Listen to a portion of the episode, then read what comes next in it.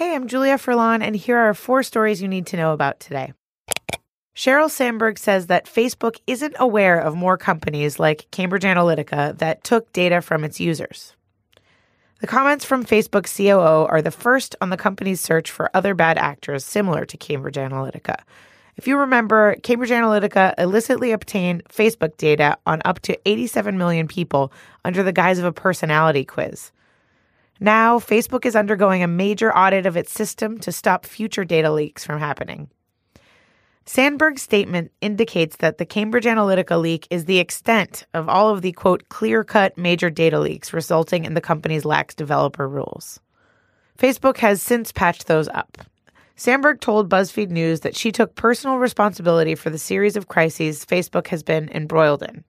Sandberg says, quote, "The buck stops with us. The buck stops with me on the things that we didn't do that we should have done that are under my purview. That's my responsibility, and I own that. The education department is seriously lacking when it comes to campus safety. BuzzFeed News found 18 letters from the department which show that it promised to look into campus safety complaints and then never followed up with the universities. The department never even let the schools know that they were under review. Here's one example a woman at the University of Utah said that a man in a Halloween mask sexually assaulted her at gunpoint in the back seat of a car. Campus police waited two and a half hours to send an emergency alert, and then they didn't mention the gun.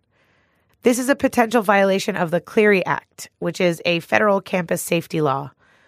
Well, it's been 18 months since that happened, and the DOE hasn't even told the school that they might have broken a law, despite promising the complainants that they would investigate. Other colleges were also in that situation, like Stanford, Texas A&M, and a bunch more. There's been major confusion in the department, which has been under scrutiny after Trump appointed Betsy DeVos to run it. A senior education department official said that all 18 cases really were thoroughly investigated, even though they did reviews without telling colleges. Now, the people who filed complaints are worried that nothing is being done. New York City police officers shot and killed a man with a mental illness in Brooklyn on Wednesday. The NYPD said they received three separate 911 calls about a black man wearing a brown jacket and pointing what appeared to be, quote, a silver firearm at people. But 34 year old Saheed Vassell was actually carrying just a silver pipe with a knob at the end. Five officers encountered Vassell at a street corner and said he pointed the object at them. Four of the officers fired a total of 10 rounds at him. Vassell was a Brooklyn resident who had bipolar disorder, according to his family.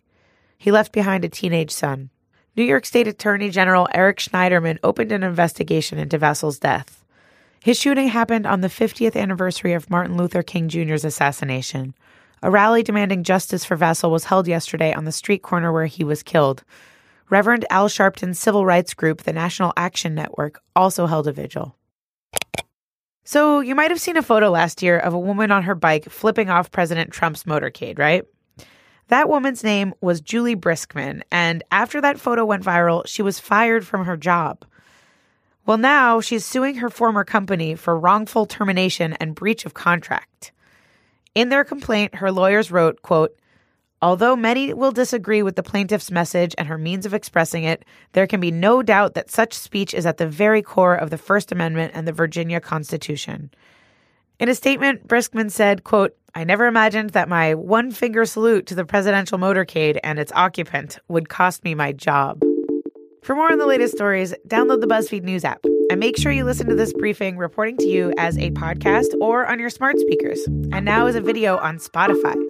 Just look for BuzzFeed News.